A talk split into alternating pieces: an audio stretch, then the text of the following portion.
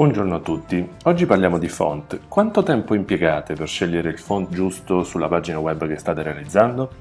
Vi rispondo io, troppo poco, perché il font, più che avere un'importanza grafica e estetica, ha un'importanza legata al marketing. Detta così può suonare strana, ma in effetti il font, la dimensione, la tipologia la famiglia del font, il corpo, l'interlinea, sono tutte caratteristiche che impattano sulla facilità di lettura e quindi di conseguenza sul tempo che l'utente dedica alla lettura di una pagina e direttamente anche al tasso di, alla percentuale di ribalzo e al tasso di conversione.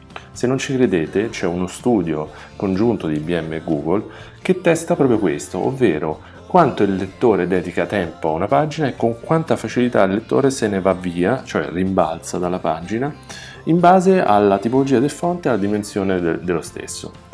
Questo studio lo trovate linkato sull'approfondimento che vi invito a leggere su francoquini.it. Sull'approfondimento troverete anche delle infografiche molto interessanti che vi daranno un'idea sulla valenza, sull'importanza e sul carattere delle diverse famiglie di font e oltre a questo c'è uno strumento che può essere utile nel valutare eh, la dimensione e il font giusto in base alla larghezza della pagina web che state realizzando. Io vi ringrazio per l'ascolto, spero che la puntata di oggi di Web Marketing a colazione vi sia stata d'aiuto e vi invito eh, la prossima volta che realizzerete una, pag- una, pagina web, una landing page o anche una newsletter a scegliere il font in base a questioni non soltanto più estetiche ma anche legate alla tipologia di messaggio che volete dare e anche alla facilità di lettura e di comprensione del testo che state scrivendo. Vi ringrazio e ci vediamo domani con la prossima puntata di Web Marketing a colazione. Grazie a tutti.